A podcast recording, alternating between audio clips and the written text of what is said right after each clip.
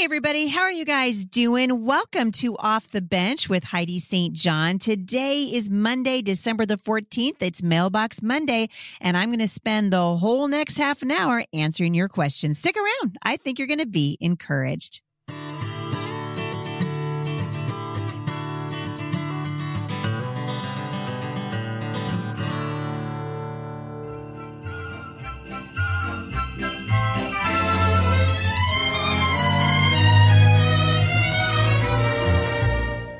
Beginning to look a lot like Christmas everywhere you go.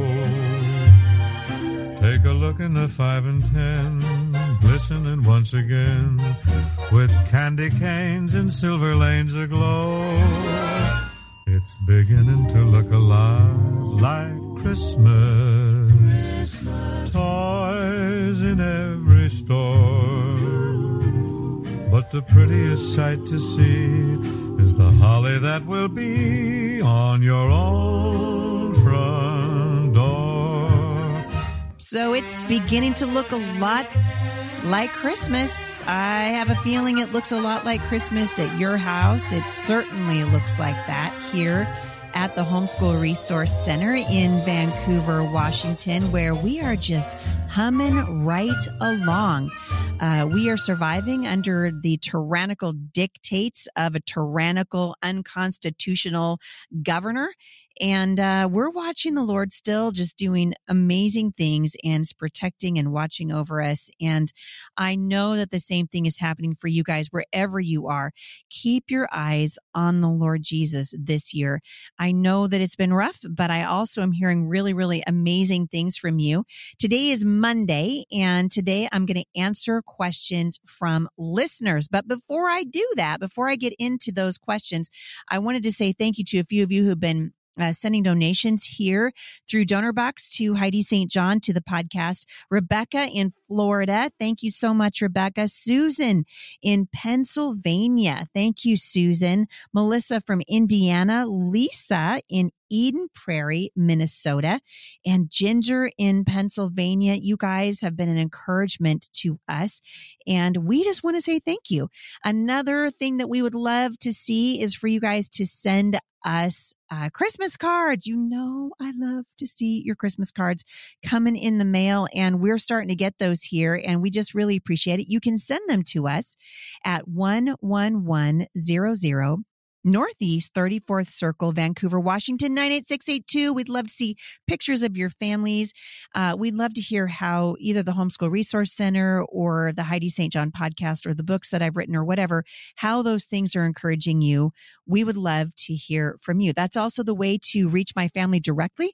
And so uh, we'd love to hear from you. So just shoot those to me, Heidi St. John, the Heidi St. John podcast, care of that address, and it will get right to us. All right, you guys, you send me the most fantastic questions and I really appreciate them. And so I'm going to answer your questions today. I'm also going to play a couple of voicemails for you.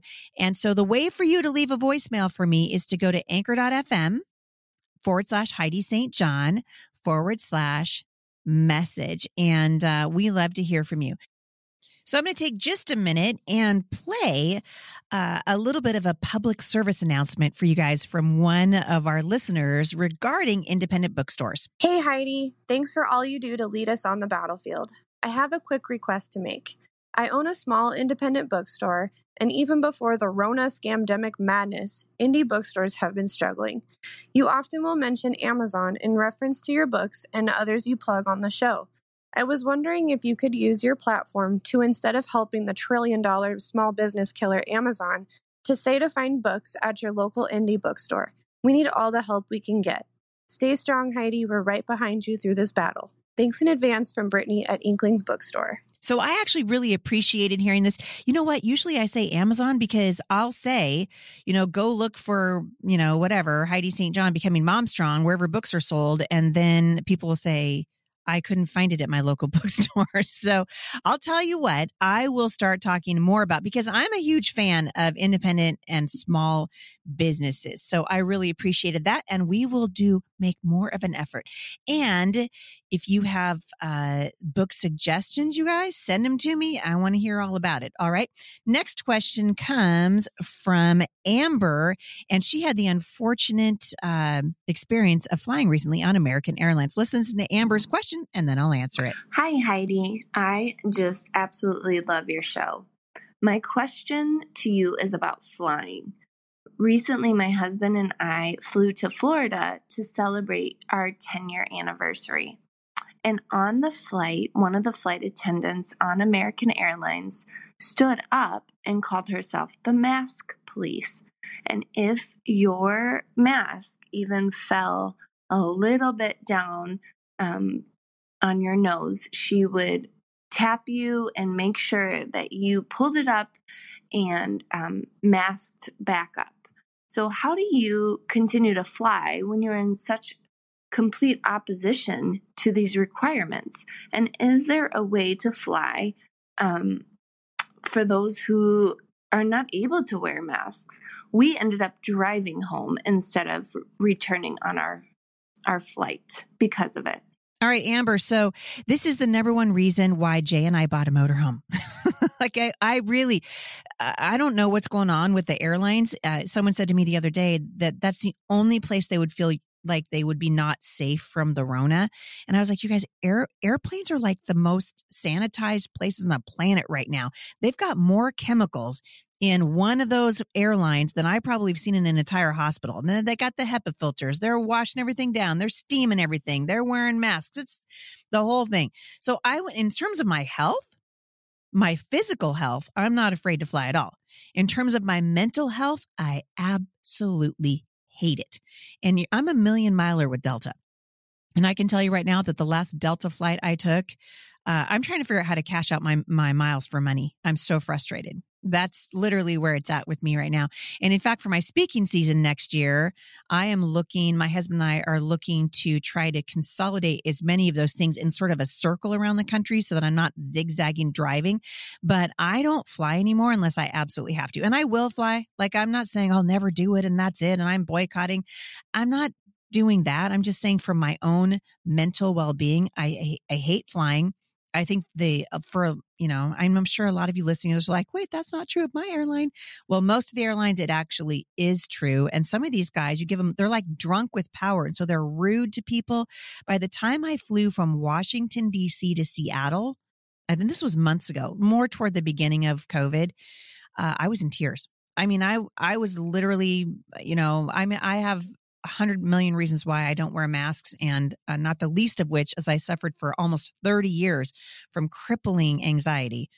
And uh, you put me in a mask for six hours on an airplane, and every, you know, every hour they get on the intercom and say, you know, just a reminder, keep your mask up over your nose. And if we see you with your mask down below your nose, we're going to uninvite you from ever flying on our airline again. That is really stressful. It's no way to fly. And so I hate it. And I don't know if things are going to go back to normal or not. You know, someone asked the other day if they thought that uh, they were going to start mandating the vaccine to fly. Well, Qantas Airlines just did that. And do I expect in this complete insanity, this complete overreaction that we're having to a virus with a 99.9% survival rate, and how, you know, ah, ah, ah, I mean, we are just sheep. It's crazy. Like, you know, like Bill said the other day, if they asked us to wear tinfoil on our heads, we'd probably do it at this point. If they said you got to carry a rabbit's foot with you, I'd expect to see people, you know, checking out at the grocery store and showing their rabbit's foot before they checked out. I have no idea where this is going to go, but I can say this, Amber, my heart goes out to you. I had the exact same thing happen to me. And by the time we made it to Seattle, I was so frustrated and stressed out that Jay and I rented a car and we drove home from there. We didn't even finish the second leg of our flight. So uh, I hear you. I will fly if necessary. Uh, if I get an invitation to the White House, I'm a fly. but uh, for the most part, I'm liking our little our little traveling home. Also, you can avoid the apocalypse of insanity, which is the hotel industry right now. Do not even get me started. All right, next question comes from Carlene in Boston. Let's go ahead and listen to Carlene's question and then I'll answer it. We're talking about the rapture. Hi, Heidi. This is Carlene. I'm from uh, Boston, Mass. I have a quick question about the Revelation study, which I've been doing with you. But I'm wondering, it says things like, you know, the dead in Christ will rise first. Um, I've grown up in the church, etc., mid trib, pre trib, post trib. But my kids have been wondering what does it mean when the rapture comes? Like, are we going to look like we do? Are we going to act like we do? Um, what happens when the Lord comes back? Are we going to live on earth? Will we have our bodies? What does all of that look like? Will we know each other? These are just big questions for me and my children. Thank you so much. So I love this question, Carlene. What happens to us at the rapture? What's going to happen to our bodies after the rapture? Well, it's a great question, and I'm glad your kids are asking it. Uh, I think it's, you know, what we're going to get is a new resurrection body because we're going to be getting, we're going to be need new bodies to go to a new place. So the Lord's going to descend from heaven with a shout, and we're going to be caught up in the air with him. And our earthly bodies are suited for the earthly environment that we live in, but our resurrection bodies are going to be suited for a heavenly environment. Listen to what Paul said in 1 Corinthians 15, 42 to 43. Our earthly bodies, which die and decay, will be different when they are resurrected, for they will never die. Our bodies now disappoint us. Boy, he's got that right. But when they are raised, they will be full of glory. They are weak now, but when they are raised, they'll be full of power. And I think it's so important, you know, that that you recognize that what we get in heaven is going to be we can't even comprehend it. We cannot even comprehend what it's going to be like. Some people have asked, you know, when we get raptured, do we believe that our bodies are going to remain behind on earth? Right. This was, uh, this was sort of how I grew up thinking. Our bodies are going to go and our clothes would be left here. Right. So, uh, which wasn't in the Bible. It's just what I sort of imagine trying to figure out, you know, people on earth trying to figure out where'd all those people go? Um, I don't know. Uh, I don't know. Paul said, uh, I tell you a mystery. We're not all going to sleep, but we will all be changed. In Paul's terminology, sleep meant to die. So if we won't sleep, that means our bodies won't die. And so when he said that we were all going to be changed, he meant that our present bodies are going to be transformed from mortal to immortal, and it's going to happen in a moment. And so, because of this, I don't think we're going to leave our present bodies behind. I think we're just going to disappear. And so I've heard some people talk about, you know, well, what happens, you know, what happens to dental work and artificial joints and all that? Is that going to be left behind? That'd be hysterical. But the Bible doesn't talk about it. So I, I don't know. All I know is that when we go to heaven, we're going to be so completely changed because remember our earthly bodies are made for this earth. We're going to be so completely changed that I don't think anything of our earthly selves are going to remain, including our sin nature, because we're going to be made to live forever with God. And so I do think that when we disappear, the people that are going to be left behind are going to have a massive mystery to solve. And I was saying, you know, in my Bible study, for those of you who are watching online, I teach every Wednesday on this at Mom Strong International. Right now, we're working our way through the fascinating book of Revelation. But I noted that I think at the Homeschool Resource Center and at all of our churches, you know how we have, we used to have, you know, when we were kids in school, there was a fire extinguisher, you know, in case of fire, break glass. You could break the glass. It would, you could grab a fire extinguisher and also pull down the alarm and the fire department would come. I just think there should be like, in case of rapture, uh, break the glass or in case of rapture open this box and it's going to have a bible in it because i guarantee you guys when the rapture happens there's going to be people going oh man i heard about this. I heard this is going to happen. And if they weren't interested in the bible before they will definitely be interested in the bible after that. So uh, i think that there's going to be the bible teaches us that people are going to come to know the lord after we are raptured out of here. And uh, they and this is an amazing time for you guys to be telling everybody about the rapture because even if they don't believe you now they will remember what you said when they see it happen right before their eyes. And i have a feeling a whole lot of people are going to believe it then. In terms of what our lives are going to be like in heaven uh i it's uh, there's a book and i'll link back to it in the show notes today. You can buy it from an independent bookstore uh, but I'll link back to it in the show notes today. There's a book about heaven that was written by Randy Alcorn, who's from my neck of the woods. He's also from Boring, Oregon, and uh, probably the most comprehensive, best book on heaven I've ever read. And it makes us, you know, he makes a really good case for we're going to have work to do in heaven. You know, work is part of what fulfills us. There's going to be a job to do. We're not just going to be up there with a harp singing all day long, although I do think singing is going to be a massive part of it because worship will be a huge part of it. Uh, but I just think it's it's kind of an amazing thing to just study heaven, to study heaven. So uh, we've got a lot to look forward to, and I believe that when the rapture of the church occurs, again, we're going to be instantly changed and we're going to be given bodies that are going to be patterned after the resurrected body of Christ. We're going to have a body that's suitable for living with the Lord forever in heaven. And we couldn't stand it to be in the in the presence of uh, a holy God in the body that we have right now. So we, we need, we're going to need an entirely different body. It's going to be given to us at the rapture of the church. And so a whole generation, this means, is going to go to heaven without dying. Now we've got a couple of illustrations of this in the Bible, right? Enoch and Elijah who went to heaven without dying but they're the only exceptions. Everybody else is born, raised, and dies in history. But now here's a whole generation, the generation that's raptured, that's going to be changed. And this is an amazing thing to look forward to. Whether we're young or Christians or middle age or whatever, this is an amazing hope that we have in Christ that when he comes, we're going to be raptured and our bodies will be instantly changed. So I hope that helps you. Uh, go ahead and grab that book from Randy Alcorn on heaven. I will link back to it in the show notes today. And if you guys have independent uh, bookstores and you want to send me a link, I'm happy to use them from time to time. All right. Next question, and the last one of the voicemails I'm going to get to today comes from Samantha, who finds herself in a pretty hard situation. Let's listen to Samantha's question.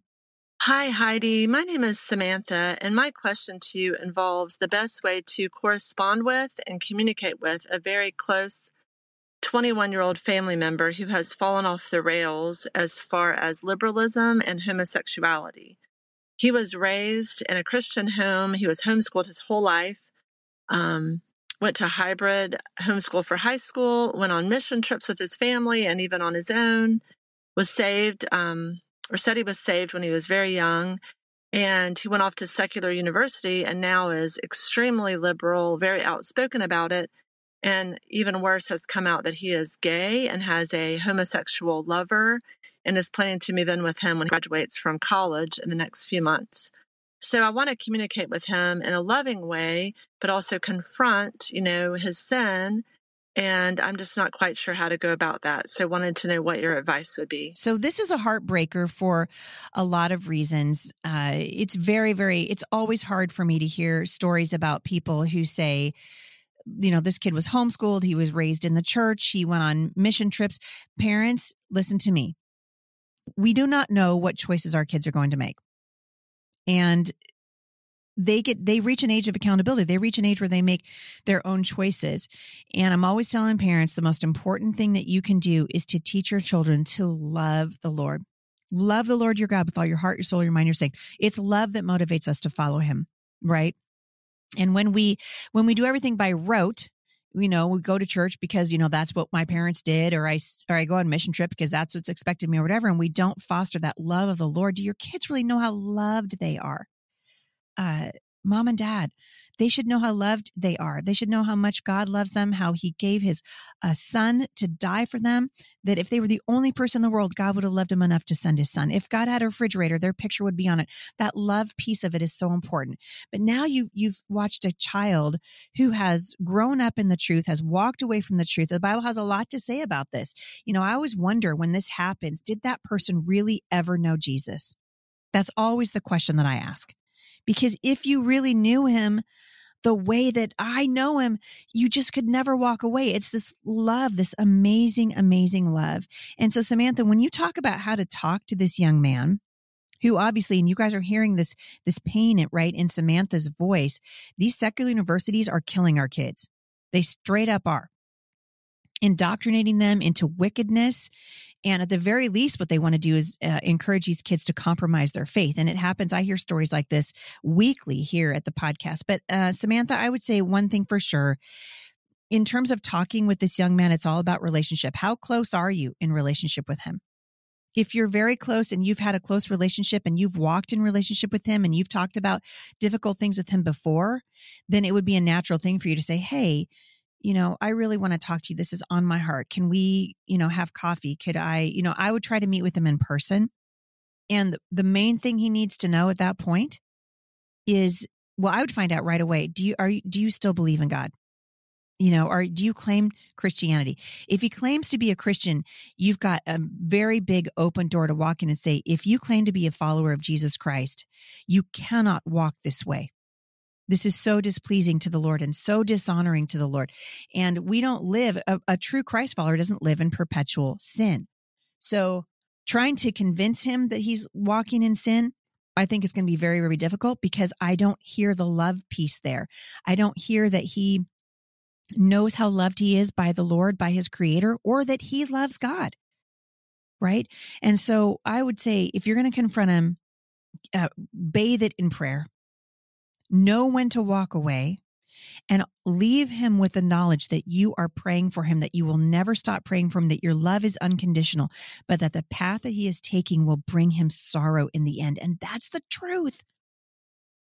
That's the truth.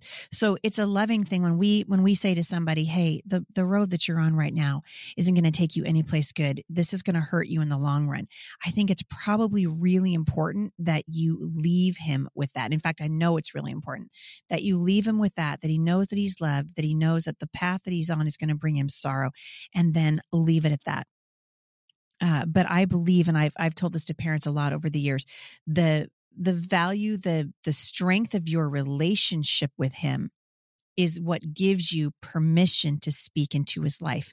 And this is why it's so important for us as parents, as aunts and uncles, as influencers in the lives of young people around us, that we build those relationships that they're on solid ground so that when you have to make that, that difficult decision to have a confrontational conversation or whatever it may be, that they that they would invite the conversation or at least not spurn you at the door because there's a love there and a mutual respect. So I'm praying for you today, Samantha, and I hope that that helps. All right. Jennifer writes in, Hi, Heidi. I homeschool my kids but I drive a school bus. This is so interesting.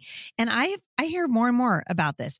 Uh, the kids on my bus now feel uncomfortable not wearing a mask, right? Because we're massively indoctrinating our kids. And this morning, one said to her younger brother that masks are the law in all of the country. This infuriates me. Would you go to the parents and try to educate them? You know, Jennifer, I think again, it probably comes back to relationship. Do you have a relationship with those parents? If you meet them at the school bus stop every day and, and, you know, hey, how are you? And they give you cookies at Christmas and whatever, then I probably would. I would say, Hey, you know, I heard Krista say this to her little brother the other day, and I just want you guys to know these are not man- these are not laws they are mandates and there are a lot of people who are fighting to uh, to make sure they don't become the law and so if you get an opportunity to do it if you don't i would just i would you know i mean i might be inclined, inclined to say oh sweetheart it's not it's not a law but i don't drive a school bus and i don't know if that's illegal because goodness sakes, you know, woo, I tell you what. All right, Ellie, I have reached the point where many, including my fellow Christians, think that I am unloving, disrespectful, and disobedient and have thickened my skin to it. I continue to go maskless and try to surround myself with like minded people. Me too, Ellie. That being said, what gets me is when I hear nurses say how exhausted and burned out they are, and they're begging us to mask up. It tugs on my heartstrings. Could you speak to that? Yes, I can. That's manipulative. That's totally manipulative. I know many nurses who are not begging people to mask up because they know how ridiculous it is. And frankly, and I'm not trying to be a jerk, I'm really, really, really, really tired of hearing about how these so-called frontline workers, how we're supposed to somehow elevate doctors and nurses to positions of gods in this nation right now and whatever they say we should do. Uh, this isn't true. I used to work in a hospital and I can tell you right now, most of these guys, I mean, this is what you sign up for when you go into healthcare. You literally sign up for it. You sign up to get kids throwing up on you. You sign up to take care of kids with broken arms and kids that are sick in the hospital. My mom worked forever and ever. She uh, had her master's degree in nursing. She worked in pediatric oncology. No one ever called her a hero, but she was a hero to those little kids. And she was a hero to me because she would come home and had the pain in her eyes because it was excruciating watching little, little kids die from a disease as terrible as cancer. But I, I don't understand how we've got to this point. It's like we're being emotionally manipulated. You know, people that work at hospitals are just exhausted and they're begging you to mask up. We just have to do it. I just think that is just a garbage way to talk to people. So, I mean, I guess you could say, Ellie, that I'm getting a little hard hearted about a little hard hearted about it because I'm watching my nation uh, being literally turned upside down by this. This is a virus with a 99.9% survival rate. When you get it, it's terrible. Yes. But people die every single season, horribly so, from pneumonia. Uh, people die from the flu and people are dying from COVID. And that's what, that's what doctors and nurses do for a living. So I actually don't understand the manipulation, the, the emotional manipulation is sometimes I think we sort of, uh, we're we uh yeah that's all i have to say about that. I'm gonna get myself in more trouble hour a lot of you are mad. You already turned me off. I'm really sorry. That's just how i feel about it. So uh I'm I'm I'm hoping there's another question I'm going to just do real clarify really quickly. One of you wrote in and said, you know, that you love my boldness and you agree with almost everything except that you and your husband both work in Chick-fil-A. And so both of your incomes come from there and Chick-fil-A is a franchise. So if we were to close, we wouldn't get paid. So what I said was I made I made a comment saying that these small businesses uh the the and actually Chick-fil-A I do think is going to be just fine. They're not going to shut Chick-fil-A down. This is my extreme frustration with this. This is my extreme frustration. They're going to shut the little guy down who doesn't have a leg to stand on, who can't offer a drive through. So when I say McDonald's going to be fine, Chick fil A going to be just fine, Starbucks is going to be just fine, it's because those guys have businesses that are massive and they have drive throughs. And so I'm, when I say it's frustrating me, big, big businesses are going and when are the little guys going to get a chance? I mean it. That's what I mean. So I'm not actually, and I know you guys aren't either, worried about Chick fil A shutting down. I mean, the Chick fil A here has a line a mile long around it every single time I go by there. They're doing just fine. And so when I talk about small businesses, frankly, I feel like every large business, I would love to see the owners of Chick fil A go to the small little guys who don't have drive throughs and say, how can we give you guys a hand up right now? How can we help you? It actually drives me completely bonkers when I drive into my little town in Battleground and I see uh, the line around. Uh, I'm seeing the lineup around Panda and the line around Wendy's. But little Marianne's Diner, boy, she's closed for good. Mill Creek Pub in Battleground, Washington, shuttered for good. It's wrong. And I keep saying it's going to it's going to take business owners looking at other business owners and caring enough to say Walmart. I mean, for goodness sake, you guys, why is it okay to shop in Walmart? I mean, why everybody in everybody in Walmart should be dead right now, according to uh, Fauci. Because certainly the Rona's in Walmart. And you guys, if it's in anywhere, it's Walmart. And so I just feel like at this point, these lockdowns are killing small businesses, absolutely killing them. And it's heartbreaking for me to watch it and I can't be quiet. So I'm not trying to say that Chick fil A should close. Um, but I do believe that Chick fil A is not going to close. I understand they're independently owned, but I'm not worried about them closing for the same reason I'm not worried about Wendy's closing or McDonald's closing. Everybody knows. I mean, most of the time I don't even go into a Chick fil A, I drive through. So most of these guys haven't been impacted at all. And so that's what that's what I'm trying to say. So I don't want there to be lockdowns. I want there to be no lockdowns. But honestly, if you guys work at a Chick fil A right now, I think you should go to your manager and say, oh, is there anything we can do to help some of these small businesses who are struggling to make ends meet and don't have drive throughs? Is there anything that we can do to promote them? Maybe Chick fil A starts carrying some of their stuff. I don't know. I mean, that's dumb, right? But you can hear my, uh, my frustration. Just, I'm watching you guys. It's just, I, I don't understand these these crazy lunatic governors are not are they not cognizant that they're literally stealing people's livelihoods from them at Christmas time? You guys, it's December. We're way past 14 days uh, to flatten the curve. And every single person listening to this, you guys should be angry enough to say, what can I actually do about it? And so that's where that was coming from. So I'm not trying to slam Chick fil A. I'm just saying I think these restaurants that are already used to having drive throughs are going to be just fine. The fast food restaurants are fine. It's the little guys that are hurting. It's the little shops in places like Battleground, Washington and Camas, Washington and Woodland, Washington, and the places where I frequent, those are the guys who are literally fighting for their lives right now. And I think that local, other area business owners, uh, Walmart needs to give a rip about them.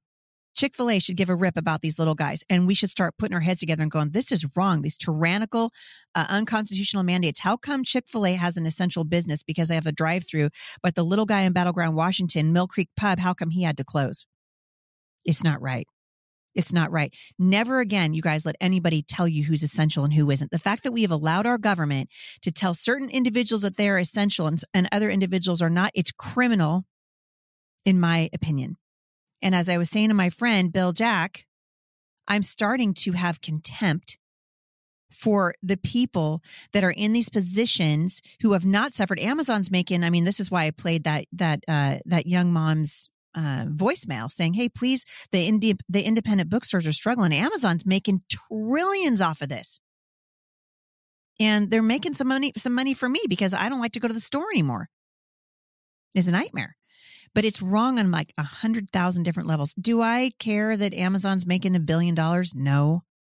But when Amazon puts somebody else out of business, then it really bothers me, particularly because we've taken away the little guy's right and the little guy's ability to be able to make a living. Amazon's doing just fine. Anyway, obviously that's a little, you know, you, you, uh, you, you nicked a little scab on me there, my friend. so I hear what you're saying. I'm not mad at Chick fil A, but I still think these big businesses need to start, these box stores need to start caring about the little guy and helping to carry some of the burden that our tyrannical uh, governors and these the ridiculous CDC. I saw a sign in an elevator in uh, Washington state the other day. It said, by order of the governor and the CDC, no talking in the elevator. What? I just wanted to put on my, you know, my elf, my little elf cap and just, I'm singing as loud as I can. They didn't say I couldn't sing in the elevator. This is wrong. It's wrong. Our freedoms are being taken from us and people need to wake up and start seeing it. All right. I have one last question today. I went over time today because I played so many of your voicemails, but I had one last question. I thought, uh, I thought it was really cute. And so I'm going to read it to you and, uh, and I'm actually just going to answer the question because I just thought this is actually kind of cute. So this one came in from Kelly. She said, Heidi, thank you for your wonderful discussions on such important things as faith, scripture, truth, and the Rona. However, things have been so heavy lately. I wondered if you up for a show on girl talk, not about motherhood or being a wife, but just girly stuff. For example, I love the color of your eyeshadow. What do you use and what is your beauty routine? All right. So um, I almost deleted your question, Kelly, because I was like, I can't actually talk about that. But my staff was like, look at this question from Kelly from Virginia. That is the cutest thing. You have to talk about it. So here's what I'm going to do, Kelly. Uh, I'm going to link back to this in the show notes today, but, uh, you're not the first person to ask me about my makeup routine, which kind of cracks me up because I, um, I just hardly ever think about it. But I will tell you, I am in love with an eye palette. Are you ready? All the men are like, wah, wah, turn it off. Okay, but Kelly asked me a good question, so I'm just going to answer it. Okay. It's called Smashbox Cover Eye um, minimalist. And so it's kind of a small one, but it's mostly just neutral colors because I like the neutral colors. So I will actually link back to that, Kelly, in the show notes today, as well as, uh, I have a friend I think who's going to come on with me maybe next week and we will go over just a fun beauty routine because I do actually have a little bit of routine now that I'm in my 50s, kind of feeling it, but I've been kind of doing the same thing truly by accident since I was in my 20s. So that's the truth. So Kelly, thank you for that question. I just, I appreciated the lightheartedness of it. And uh, I actually think we're going to try to make that happen. So, all right, you guys, that's it. That's all I have time for today. I hope you guys have a fantastic Monday. Love your people well today, moms. Love them well, dads. Hey, husbands, love your wife well. Bring her home some flowers.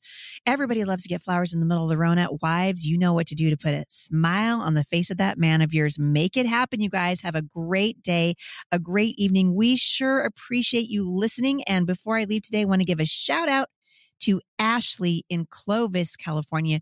Thank you for coming alongside and supporting the Heidi St. John podcast. We sure love you guys. Thanks for the reviews that you're leaving, for supporting this ministry, and for sending us Christmas cards and urine donations. And you can do that. Heidi St. John, care of Firmly Planted Family, 11100 Northeast 34th Circle, Vancouver, Washington, 98682. We sure love you guys. Have a great day, and I'll see you back here tomorrow. For more encouragement, visit me online at thebusymom.com.